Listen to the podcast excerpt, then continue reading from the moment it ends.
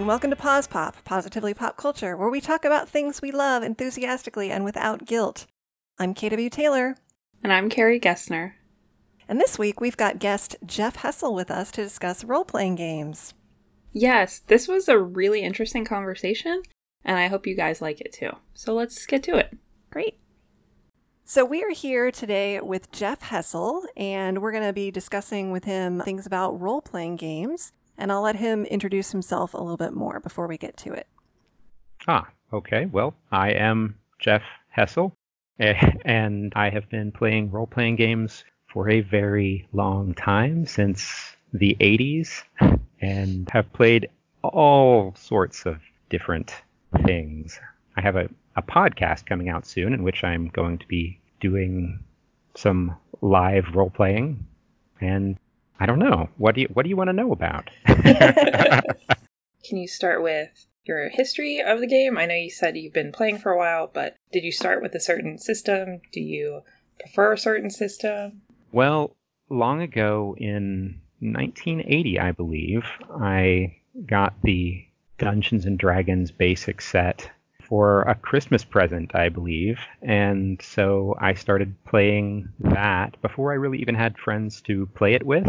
I would read the books obsessively and sort of go through little adventures by myself kind of sad, perhaps. But uh, I eventually got some friends to play with, and I started running the game for them.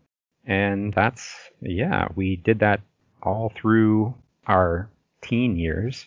And then I just kind of kept playing lots of other games beyond that. I mean, there's many different editions of that one now, and I kind of followed through most of them. But I eventually got more into more story oriented games uh, like Call of Cthulhu, and more recently, games like Fiasco and Kids on Bikes and Blades in the Dark. There are so many. What attracts you to role playing games? What do you like best about them? Ah, well, that would be the story for certain. The characters, the character development, telling a story as a group it's best when everyone is kind of involved, not just a game master telling a story, but to have other people contributing and kind of group storytelling. That's the greatest part of it.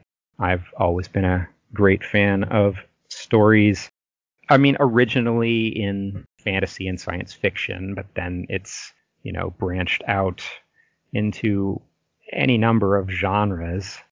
Fiasco is a game that sort of mirrors Coen Brothers films, like a one shot, one night thing, which goes terribly wrong, and all the characters come to bad ends, but it's still a great time. I've never heard of it, so it sounds interesting. It's very fun. I love I love Fiasco. It's fabulous.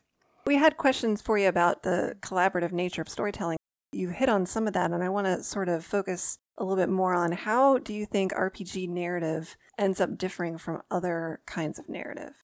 Well, I guess I would say it's in in terms of storytelling, it's free form. Nobody really knows for sure where the story is going. Uh, I mean, the game master does have a general idea, but the players never ever take it in the direction that you would expect. And so it's usually a surprise to everyone involved. And that's the greatest part about it is the spontaneity of the story, I think. Mm-hmm. It, I guess it's a little bit like improv. I was going to just say, yeah, you're doing improv, but it's not comedy based. Right. Necessarily. It could be. It certainly it could, could, be. be. Frequently is. But it can also be, you know, really serious. I, I've actually been known to get a little choked up. I mean, it gets kind of emotional. So, mm-hmm. yeah, yeah it's awesome storytelling. Yeah. yeah. So I don't think I've told you about my background in RPGs, which is very, very limited. I've wanted to play for a while, but it's tough to get a group together who can do it every every week or at least at regular intervals. So finally, I'm in a game right now and we're like 2 months in, so we're like going okay, we're doing okay. so for me, who is very very new to this, I really didn't understand before that it is this sort of collaborative storytelling. And although it's very exciting, as an author, it's also a little bit scary because as a game master, how do you deal with, yeah, your players going in a completely different direction? How do you, if they need to find something for the story, how do you circle them back around? Or just how do you relinquish control of the narrative, I guess? Mm, yeah. I find that very frustrating myself. So, yeah. Is that why you're a player and not a game master? yes. it's a very difficult thing to allow your players to do whatever they want and to not have the story on the rails, so to speak. Players tend to hate it when they feel like the story is predetermined. Mm-hmm. They don't really have any agency. And so you have to be able to just find a different way to get to that really important thing. I mean, you have to be able to just put it somewhere else.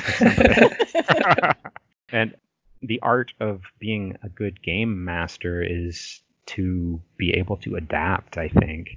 Because, yeah, the players will always do that to you every time. and that kind of spins off into a question I had about maybe both level of preparedness and also the pros and cons of pre made adventures. My one and only GMing experience was a pre made adventure, and because I didn't write it, I didn't feel like I had control over it. And so when my players did stuff that was really not getting them to to where they kind of needed to be to conclude this like basically trying to be a one shot, I didn't really know how to best get them back on track and they did have a level of frustration. So, do you tend to not use pre-made adventures because of that problem?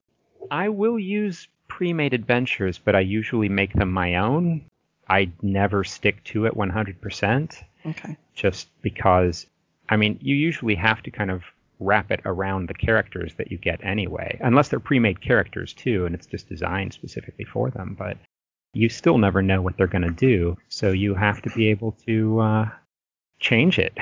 Sometimes it's even better. I mean, what you come up with spontaneously can definitely be better than what was ever intended for the adventure. So that's what I try to make happen. Again, as a beginning player, I think pre made adventures can be really, really useful for people who are just starting. So if there are listeners out there who are a little bit intimidated by the sprawling nature of the rules, I think it's absolutely a thing that you can do that you can get a pre made adventure and kind of go through it with a couple of your also newbie friends. Mm-hmm. So, yeah. Sure, sure. And in regard to rules and the sprawling nature thereof, I definitely prefer a rules light approach mm. in which you, I mean, there are a lot of people out there who are sort of slaves to the rules, you know, but I like to wing it much more. I like to just maybe come up with a percentage chance that they might be able to succeed at something and have them roll that. Or, you know, if it's something that I don't know the rule for, you just make it up. So you, you never really have to play it 100% by the rules if the story is the most important part to you, you know? Mm-hmm. That's a good point because I think that with games that have a really high level of combat, that can become like a big portion of the session of just figuring out, okay, well, how do we how do we do that thing? And it can get really difficult. I especially I really like a high level of negotiation and personal intrigue. Um, yes, me too. But but combat is fun too. It's just how maybe to balance if you've got a group of players where you've got some people who really like that personal stuff and some people who like combat a lot. How do you kind of blend that group well? Yeah, it's hard to please everybody. It really is. I mean, the best that you can do is try and throw in a little something for everyone, I guess. But I tend to think that uh, a role playing game versus a, I don't know, uh, a, a tactical game or a war game. I like minis, don't get me wrong, with the miniatures and all that sort of thing. But I think that exact movement and stuff really kind of takes away from the, the storytelling. Yeah. So, but but I do know a lot of people who that's their that's their favorite bit. So Mm-hmm. I don't I don't know what to suggest to uh, except to find to find a group that is mostly on the same page. Maybe yeah. that's not always easy. Are you using minis in your game, Carrie? No, because we're online. Oh. now. we started in the pandemic. That's okay. So you haven't you haven't seen minis in action or anything. Not really. No. Okay. I much prefer the the theater of the mind. Yeah. They say. And I, I do too, but I also think that miniatures, when people get into painting them and stuff, I think that can be its own hobby that's almost separate from gaming, and that's pretty creative and fun. And it is really neat to see maps. I love I love games that have maps for some reason, like Risk and Pandemic, ironically enough. So to see uh, like a battle map, even if we're not doing a super combat heavy game, it can just be nice to like orient yourself a little bit, or at least see a well, and you've you've shown maps to our group, Jeff, where at least it just shows us like, okay, here's where you are, here's where you're trying to go, here's like the spatial relationship. I just kind of like that. Yeah. Visual aids are awesome. I'm 100% in favor of visual aids. Mm-hmm. But it's just when it gets down to the you can move this many squares you Mhm. know uh, i don't know it kind of it kind of takes away from it for me but i mean it it can be fun too i mean Yeah. that's certainly just a different type of role playing I think that helps for players that like I have a very vivid visual imagination, but if we're talking about some kind of weirdly specific tactical thing, that gets hard to visualize. And I think some players may not have a good visual imagination anyway. So having that help is good. And I think it can get Right. everybody more on the same page with something kind of complicated. But but yeah, the fact that we are in a socially distant time right now, it is hard to get those things out there. Although um, my husband is using a system called Fantasy Grounds to run a game where everybody can see a map in real time and even move their little tokens around on it. So I find that really difficult to kind of maneuver around, but um, I think it helps for very like war combat heavy games for sure. Yeah. Mhm. I do use my imagination a lot, but it is really nice to get those moments where everyone knows where everyone else is and like everyone knows what the environment looks like. So, like you said, we are all on the same page. hmm right Yeah. right And speaking of that, how have you adapted to playing and GMing during the pandemic? yeah, it's certainly a challenge.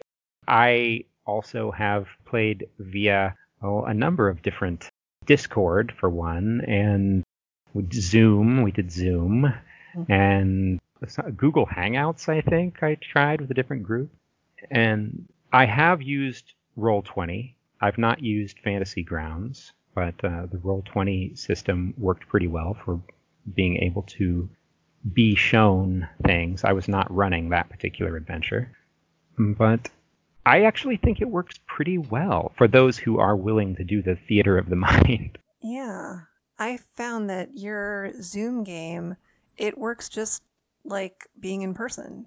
yeah, it really does. Yeah. And the Fantasy Grounds game that Tom is running, we only have Discord uh, with just audio, and I kind of miss the having it be a video call. So, yeah. Yeah. and so I, I think that there is a social element that you have to address and decide how social your group is, but it's pencil and paper and dice, and so like it doesn't have to be as that different from real life. Mm-hmm. one benefit of it over a board game is that you don't all have to be looking at I mean, if you've got maps and things to share, but board games that are like very very complex, it's it's been a lot harder to replicate that in the pandemic than I think an RPG. Yeah, I think the nature of it lends itself pretty well to playing online and remotely. We switched to audio only on Discord, and then we just use Roll20 for the maps. And like, I kind of miss being able to see everyone and like Yeah. know how they're reacting to things and, and stuff like that. Yeah. Definitely agree. It's great to be able to see the other players. So, like I said, I'm a fairly new player, and I know Kathleen, when you did an interview with Jeff in the fall, Yeah. I had you ask about bringing new players into gaming. hmm but I'm going to ask it again because I can. So, I was pretty intimidated by playing before I actually started playing and learned to play. So, how can we bring more people into gaming? How do we kind of erase that barrier, especially for shyer people who maybe aren't super confident about wanting to play a character? Do you have just any thoughts about that? Hmm. Well, yeah, I, I think that was a, a difficult question when I was asked that before. I guess if the person has a desire to be involved in the story, they don't necessarily have to contribute a lot. I'm I'm trying to decide how best to, to say that. If you have things happen directly to their character, it kind of forces them a little bit. Mm-hmm. I mean, to step a little bit outside their comfort zone by responding in some way. but I mean, I guess you have to judge that by each individual person, how much they're willing to come out of their shell. I mean, if they get into the story, I've had a lot of very, very introverted people just go a little bit crazy when they were playing role playing games because it's it's an opportunity to be someone other than themselves. Mm-hmm. And so sometimes that just kind of comes out naturally if they understand that they are, you know, we're not going to associate that with them personally necessarily. Well, we might. yeah, I don't I don't I don't know that that really answers your question. It was less a question and more just like a trying to get a discussion started because I mean, I just think about it a lot because I am a recent player. So, yeah, I was just thinking about how I can get people like me into it who thought about it for a really long time, but haven't taken that. I mean, how did yet. you get into it? So, I became friends with a colleague at work. I knew that she played Dungeons and Dragons, and I was kind of like, "Can you help me make a character?" She like walked me through it all. I was like, "This is what this means. That's what that means." And then I asked her if she would DM for us, and then I tried to get a group together a year or so ago, and we played for like a couple weeks on and off, and then it kind of fell apart because we were all on different schedules. And then now I got a, another group together, and because we're online, it's a lot easier. We don't have to like meet up in person or anything. And she's still our DM. So it was really having that personal connection, having someone to be like, hey, can you just show me what this means, like what these rules are and how you play, basically? Mm-hmm. Sure. That makes sense. yeah. I'm I'm glad that you're enjoying it now, though, mm-hmm. right? I mean, you really yes. are. Took a little uh, learning curve, I guess. Yeah, there's a bit of a curve. well, there's also all kind of different games with all kind mm. of different levels of rules. Some are extremely rules light, and those might be easier. It's just like playing pretend, you know? Yeah. Like Fiasco, the one that I'd mentioned before, doesn't yeah. really have much in the way of dice rolling. Right. Well, and here's a big secret. I don't ever really like I will read them a little bit and I'll read them as needed, but I do not really know the rules of any of the games I've ever played. okay. That makes me feel a little better. Much to the chagrin of my GMs, I'm sure, but but you it's the kind of thing where I think you don't always like super need to know them. You need to understand how they work generally, and you need to know where to go look them up. It's kind of like high philosophy. You don't need to memorize every philosopher, but if you can at least understand where do I look that that sounds familiar, let me look that up in the index. It's kind of like that. But but other players feel very differently and feel like they need to really, really know the backwards and forwards of the games they're playing. Yeah. So, do you find that frustrating in a player, Jeff, if they take that approach? well, again, I like things rules light. So, mm-hmm. I mean, if they're ignoring me, that's one thing. I don't I don't like for them to be not paying attention to the story. Mm-hmm. But if if they uh, yeah, I'm not quite sure how to how to how to say. if they're telling a good story, I'm okay with it. I guess is what I'm trying to say. Okay, cool. Yeah, I want them to be engaged and involved. Yeah. But I mean, they don't have to know the rules. Usually, I'll take care of that part and I'll say, well, no, just roll a d20 and tell me what you get. Yeah. And it's fine. I've played with you. That goes just fine, doesn't it? yes, and I think too that as you go, as you go, you do pick the rules up a little bit Mhm. more. And certainly things that I've played multiple times, I do know enough of the rules to to get by, and could even probably GM something with just some refresher. But I think maybe that's another thing. Back to Carrie's other question earlier is like getting a person who may be a little bit intimidated by gaming into it to let them know this is not like just a very complicated board game where you have to memorize the rules. This is a thing where if you're just a player, other people will help you. Mhm. Yeah. I think one of the biggest priorities in gaming, in group gaming like this, is maybe just to make sure everyone is comfortable. So, you know, you can have people who are really into the rules and people who aren't, as long as you maybe tailor the experience for them a little bit. Like, I want everyone to be having fun. So, if I ran a game and I was telling Kathleen that she had to learn the rules, I don't think she would be having fun, right? Probably not. But if you told me that and you said you really need to make sure you have your own copy of the rule book and at least be willing to look things up, if I knew that going in, I don't think I'd be like failing. I just would be looking things up. You know, it's not like Yeah. we're not we're not testing people. It's not an exam. So Right. It's fun. It's, It's fun. fun. It's fun It's fun. storytelling. yeah. yeah. I have never really run anything for a group of people that I didn't know at all. Like, say, mm-hmm. at a gaming convention or something where you just have random people show up. I can't imagine doing that. Yeah, that's that terrifies me. Yeah, that would be so hard because I think I always tailor it to the to the people. I can't imagine doing one having no idea what their reactions are going to be. Now I know I know people who have done that though, and it's it's a skill. Maybe that'll be another later segment of discussing how do you run a game with strangers. But I do know a couple people who have done that and done it fine. But I think it is. I think I feel like they've told me afterward, like, "Oh, that was stressful."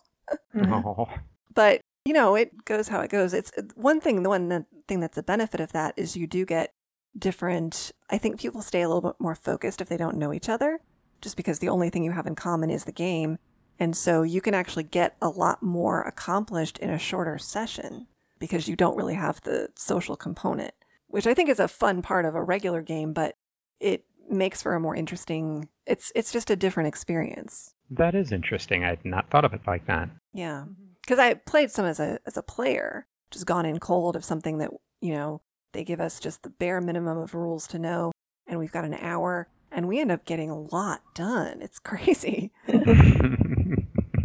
yeah, there's a there's a whole lot of table chatter, you might say, that goes on in a typical role playing game that mm-hmm. maybe you wouldn't get in that situation so much. Yeah, Interesting. Maybe I'll have to try it sometime. try it, try it. Well, one of the questions I had, because I know KW and I and all of our author friends talk a lot about making our books more inclusive. So, do you either consciously kind of try to make your games more inclusive, or is that on your radar at all? Well, I do want everyone involved to be comfortable. In, incl- inclusive, I guess. How so? Well, in terms of so a lot of RPGs, or at least like Dungeons and Dragons and things in that vein, are sort of based on high fantasy and things like that, which are traditionally genres that, you know, are Oh, I very white and male heavy, Right. like for NPCs or just encouraging your players to create characters who might be different in different ways, just something like that. I don't know. Sure. Yeah, I see what you're saying. Well, there are game systems that, in the setting, kind of throw that in there, such as there's a game called Coriolis, which is a science fiction game set in a future that is very, very non Western, I guess you might say. It's in a p- part of space where the people that originally colonized it were very, very not what you would normally see in a in a science fiction movie where everyone's like white and English speaking. Mhm. It's honestly very Arabic, I guess. It's kind of got an, an Arabian Nights type of a of a feel to it. I mean, when people make characters in that, you're playing someone from a different culture, but you don't necessarily have to make it a make it a caricature. You know, you Yeah. you, you just play it normally, but it's just accepted that you are in a different culture. Like in that in that game, prayer is a major part of it. There's actually a mechanic in the game for when you pray for things Okay. which is very different from what most well okay in d&d i guess you've got your clerics who pray but it's not quite the same hmm it's uh i feel like i'm just rambling here No, that's really interesting. But yeah i don't specifically think about that but there are a lot of modern role-playing games that definitely do take that into account i think. Like kids on bikes for example there are like different play sets i guess i should give you a tiny bit about that game. It was designed to replicate like 80s like kids adventure movies like spielbergian type of Okay. adventure movies. But then there are these play sets in the back of alternate ways on playing it and there was one of the play sets was actually called was called dads on mowers I, I, I kind of wish I had it in front of me, but it definitely took different orientations into account, I guess you Okay. might say. yeah. I've not played that specifically, but just the fact that it was an option, I thought was awesome. Yeah. That's cool. That's cool. I definitely did not mean to put you on the spot or anything. But you've mentioned Kids on Bikes and Coriolis mm-hmm. and Fiasco. So, are there any other game systems that you would recommend or that you really like? Oh, sure. Probably my probably my all-time favorite, the one that I've played more than anything else is is Call of Cthulhu, which is of course based on H.P. Lovecraft's writing, which is a whole other can of worms, you know. Yeah. But, you know, you make the game what you want it to be. It doesn't have to it can it can be very very inclusive. Actually, I'm thinking of a supplement for Call of Cthulhu which I kickstarted called Harlem Unbound, I think, which Oh, was interesting. actually uh, set during the Harlem Renaissance. Oh, cool. And in that, it was about a very different perspective on the mythos. And that, that also brings to mind a book. I know that this is a role playing podcast, but the book Lovecraft Country, which they're Mhm. basing the, the TV show on, was wonderful. The way that they took a rather prejudiced worldview and uh, took it from the direct opposite perspective and made it awesome. And there's other stories, I, I can't think of what they are, but from the perspective of people who were from Innsmouth. I don't know if you know much about the Lovecraft mythos, but the people from Innsmouth being the ones that were wiped out in the 20s with a, a raid of their town because they Okay. worshipped some fish deity. And uh, there have been these these stories. Oh, I feel like I'm going to have to look it up, or you might mention it later. But stories of from their perspective, you know, as a marginalized people who were put into camps after that, and it very much parallels like you know Native Americans and reservations and things. And Mhm. I thought that was very interesting, actually. Anyway, wow, that was not the question. no, but that's Call of Cthulhu. Okay. If you want to tell a, a good horror story, there's nothing better than that, I think. Not everyone's into that, but I definitely am. awesome. Thank you. Oh, sure. Blades in the Dark is another one that I mentioned very briefly.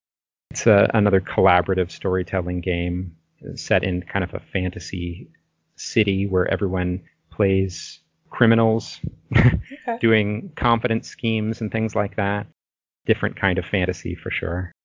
There's even one that I've not played before called Dialect, which is about language.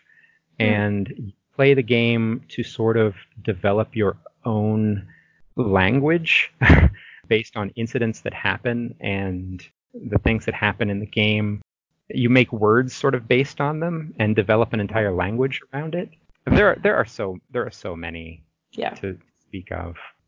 I, I, I have to mention the system that we are using, Low Fantasy Gaming, which is based on the old school fantasy gaming from the 80s, hmm published by Pickpocket Press, by the way.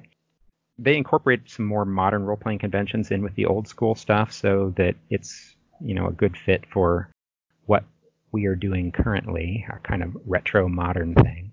Yeah, so before we let you go, tell us about your game and podcast that's coming out very, very shortly now. It is. It is. The Cast Perilous is the name of the podcast, which, if all goes as planned, we will be posting our first episode on. Tuesday, August 18th. Yes. I'm very excited. So, yeah, yeah, that ought to be cool. It's an actual play role playing podcast. It's, as I'd mentioned before, rules light and story oriented. It's likely that we may experiment with different stories and different game systems over our run. Hopefully, it will go for a long time.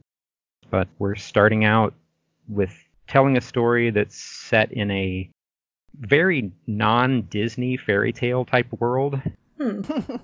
And uh, the players are portraying teenager friends who set off for their first time outside the village to seek adventure and discover all manner of weird and wonderful and frightening stuff. It's kind of a dark fairy tale, I guess, if that makes sense. Yeah. It's got humor, it's got horror, it's got fantasy, but since it is a fantasy, we decided to use that old school low fantasy gaming. But yeah, yeah, we've got a number of people playing with different levels of gaming experience. Five people so far. I think it start it starts off with three, and then we switch to four. We lose one person and gain two more. and yes, someone here is in it. I am. Yes. Yeah. she is. I'm not in the first couple, but then, yeah, I'm one of the people that gets added after a couple of episodes. Cool. episodes. And I've listened to the ones that you've let us listen to so far, and they're very, they're very good. There was one episode I was listening to while out jogging, and and Jeff has a NPC voice that was so startling that I kind of stopped moving and was very, very disoriented and frightened. So that was Oh wow, that's that's a great compliment. Yeah, that was not one of the episodes that I was in, so it was very. So I hadn't heard that character before, and was just like, "What? That is really scary." KW, can you give us a little description of your character? yes, my name is Jolie, and I am a ne'er do well who has been away from the village and town for a while, and I come back home to help my grandmother run her inn, and I find that nefarious things are afoot in this little village, and I have to decide to be a little bit more heroic than I am wont to do. I'm a little bit of a roguish character, so Nice. That sounds fun. Yeah. I'm very excited to listen to it. it's great. Yeah. August 18th. we should put the uh, the first episode up, and we'll see how frequently they come out. we'll try and stay on a good schedule. Awesome. Well, thank you so much for being with us today, and I'm sure we'll have you back sometime. And yeah, that was great. Oh, good. I had a good time. It was very great. Me too. Thank you very much. Yeah, Carrie, should you ever want to, maybe one day we'll we should all role play together. That would be a lot of fun. Yeah, awesome. That was a lot of fun. Thanks to Jeff for coming on again. Yeah, I actually ended up getting a copy of the Dialect RPG after we talked. I haven't had a chance to really look at it yet, but I think it could be pretty interesting. It's a very different kind of game, and I'll let you guys know what I think of it. Awesome. For sure. Let us know. I will. So, next week, we'll be talking about the new Taylor Swift album and the TV shows Stargirl and Better Call Saul. Our theme music is by Joseph McDade. You can find me on Twitter at Carrie Gessner, And you can find me on Twitter at KW Taylor Writer. and you can find us both on Twitter at Pause Pop Podcast. And you can email us at positivelypopculture at gmail.com. Thanks for listening. Stay healthy and safe, and join us next time for another episode of Pause Pop.